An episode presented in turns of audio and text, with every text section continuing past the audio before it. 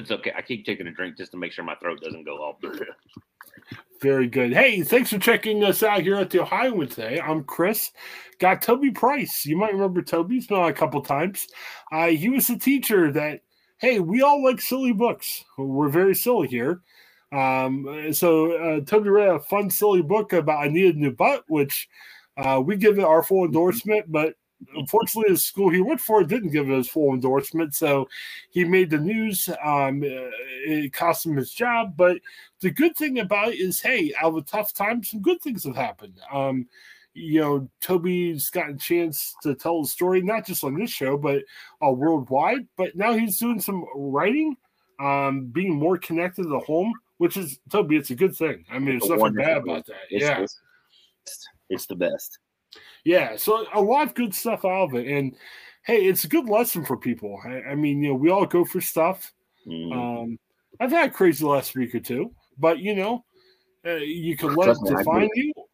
Or you can, you know, really just sit there and say, hey, let's make some good of it. So I'm really happy to see Toby is doing that. So we're going to talk at the end of the show about his book that he has out. But first of all, I got to complain a little bit. I hate saying this because I'm like, hey, we want to look at the good things about life.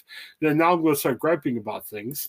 But I'll tell you, man, the spam phone calls are getting crazy anymore. And it's all the time. When you put that, I was like, I'm pretty sure I've gotten 4 calls from Shibuya, Mississippi. Is that a real place? Yeah. Probably not. Well, I don't think so. I'm not great on Mississippi town names.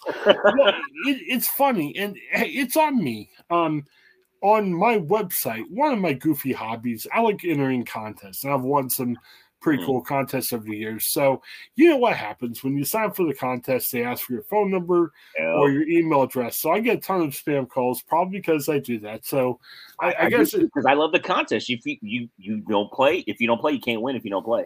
Right, it's been across the bear, so I can't complain about getting spam calls because I put my name down for a lot of that stuff. So, you know, they sell your name to spam companies, whatever the case might be. But it's interesting. I guess a lot of companies are trying to, flip houses. So, like, if you have a house that needs some repair, their thought is, hey, could we buy a house for very cheap? We flip it. We put some work into it. We flip it for some more money. From what I understand, Toby, and tell me if I'm wrong, I'm gathering that some of these places, and I've seen some of these ads on Craigslist, they'll hire people to say, hey, make a bunch of phone calls.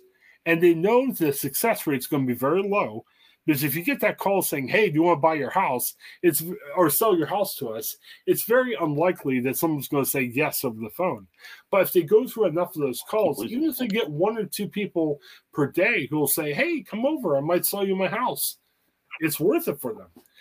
But what's annoying is, you know, it's one thing. Like I talked to Toby earlier today. I said, hey, you want to do a podcast? Toby's like, hey, I'm in. Let's do this. Well, Toby and I connected. He knows the call's coming. Everything's good. These spam calls, obviously, you don't know they're coming. So my latest thing, I like to have fun with these people, is it comes up as potential spam on my iPhone. So I say, and they're like, hey, we're XYZ Home Company, whatever the heck their name is. I'm like, well, is your company called Potential Spam? No, it's not called Potential Spam. What's going on? That's what shows up on the phone. I'm like, you guys must have a big company and everything. And, well, no, we're House XYZ or whatever their company name is. And I'm like, well, you better call Apple. You know, there must be a mistake. You know, I'll let you do that. Bye. I got 4 of those calls in like a 10-minute period. And it was just nuts. Once the person called me back and said, well, sir, I'm not going to call Apple because, you know, we're not a potential spam company. I'm like, okay, bye. I'm like, okay, yeah. That's a weird name for a spam company. Normally when I buy spam, it's just called spam. Yes. Well, have you ever tried this? There's a famous line in a Seinfeld where Jerry gets a spam or telemarketing call, whatever you want to call it. Mm. And he's like, hey, how about if I call you at home, you know, to talk about this later? And the telemarketer's like, well, but sir, that's not how it works. You shouldn't call me at home. And he's like, well, now you know how I feel. And it hangs up. I want to try that sometime, but it hasn't worked yet. I've handed the phone to McCade when those people call. I'll even let him answer it. He'll, what's your name? Okay, bye. And it just completely just hang up. Or what? Hello, what? What? They'll just stand there. I'm like, you know what? They don't call back after that. They're good. I amused my wife. I think there was once we were on the road. She likes to drive, so I'm in the passenger seat. I get a call and we're talking. It turned out to be I think somebody was trying to sell loans for college, and maybe it was a legit company. I don't know.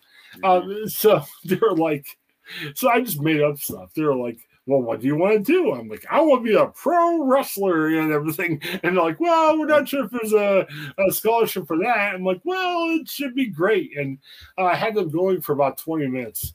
And sometimes my wife loves it, and I'm the best comedian ever. And when my wife gets tired of it, she's like, I don't want to do that. So, do you have... Well, we got one of those calls a couple weeks ago, where we didn't know what the call was, and they called, and I just let it go. And then they called again, and my youngest picked it up, and she said, what did she say? Something like Domino's or something like that? Like, thanks for calling Domino's and Pearl. How can I help you? And they were like, well, you weren't calling Domino's. Oh, okay, bye. And it turns out it was a lady from Fox 40 because McCade won a Lego contest. Oh, wow. And we were trying to kick her off the phone by pretending to be Domino's. I felt so bad. It was actually called to take. Who knew? But I get so many that are spam throughout the day that I just don't take those. I mean, I don't know. It's just the world we live in. I just, if it's important, they'll leave a message. If it's really important, they'll text me. Yeah, because usually you can text somebody, some DM on Twitter or whatever. Yeah, just calling people random is kind of weird. And I've been guilty of doing that at times too, but it's tough. I don't know. How many of those do you think you get a day? Calls like that. There we are. We're back. Yeah, how many calls like that you think you get a day on average? Oh, Lord, Leah, like what, 10? I get 10 or anywhere between 10 and 15 a day. Wow. A day, at least. And I anything ranging from car insurance to my health insurance, or we want to talk to you about we want to sell you some health insurance, or they want to sell me a new warranty. I had one that was, if my dad wanted to sell his house, I'm like, no, wow. It's a double wide trailer. No, no, he's good. He's already told me that this is the last house he's going to have. So, he's good. No, that's crazy. Like, I don't understand. We get a good bit. It's nuts how many. Yeah, the house sales are most of what I get on mine. And it was funny. I actually went through a company that tried to sell. I owned a house in another part of the state here in Ohio. The two things I've tried is sometimes I'll say, yeah, I'll sell for $1 billion. And they get mad. You're like, be serious. I'm like, you call me out of the blue. I mean, I can be however I want to be. Now, if I request a meeting with you and start saying crazy stuff, yeah, get mad at me. But, it's an unsolicited phone call. Be like at my customer. Call, man. Like, yeah, I've got my ideal price in my pocket. I don't leave home without it. But here's the other thing too. I've dealt with some people who won't tell you what house company they're working with, which is shady as all get out. I'm like, that's a Dateline episode waiting to happen, man. No, yeah, yeah. So I try to think like, hey, I might be interested. What company? Oh, it's real estate investors in your area. Okay, well, what's the company? Oh, I can't say. I'm like, all right, you call me unsolicited to have somebody come over. I don't know that you want to say. That sounds shady. No, thank you. It's very, very confusing, to say the least. Mm-mm. That's how you end up on – you want to be on Dateline? Because that's how you end up on Dateline. Yeah. Now, I got really fortunate. We actually had a house. It wasn't a great repair that owned it the other side of the state. And I wasn't able to check in with it. And, this is going online, so I can't reveal too many details. I can tell you offline sometime. But, it was fascinating because on that house, it got in poor repair. some of these companies actually reached out to say, hey, do you want to come by? It was hard to get them to come by at the appropriate time. My neighbor actually bought the house. He didn't like some of the stuff that was allegedly happening at the house, so he bought it. And, man, so perfect. It was so good. So, yeah, if you're trying to sell a house you're not at anymore, hopefully your neighbor's willing to buy it because that's what made it really easy. So, man, I don't know. I'm not looking forward to the work behind it, but we're going to eventually sell. We're eventually so. We're coming. I don't know where we're going. I want to say we're coming back to Ohio, but who knows? You know, who knows? Wherever God wants us to be, that's where we're going to end up. You could have broken some news here. You could be like, I'm selling my house, and our listeners could be like, man, I want Toby's house. You know, they're like, and then boom, they're going to start calling me now that I've said it. They're going to start calling me. Well, where'd you go sell your house to us? All right. Reveal your phone number on the air. It'll be really great. Here's the other thing. Cash App. I like Cash App. They're actually one of our sponsors. If you click the link, you sign up for it. We get $5, you get $5. So it's a good deal. Cash App, there's nothing wrong with it. It's a nice way of spending money. Okay, I did my ad for Cash App here. But it's interesting. As we said before, I like to try to win contests. Pat McAfee, it's a show I've been starting to listen to. He's a goofy sports talk show. Well, one of the things he says is, hey, tweet in your Cash App, and I'll pick 10 winners that I'll give $500 to. And I'm like, whoa, I could win $500. So I tweeted in my Cash App. It's nice. I mean, the guy says, hey, tweet something nice about somebody. So one of my fellow podcasters said, hey, you know, @ whoever it was, is a great podcast or whatever.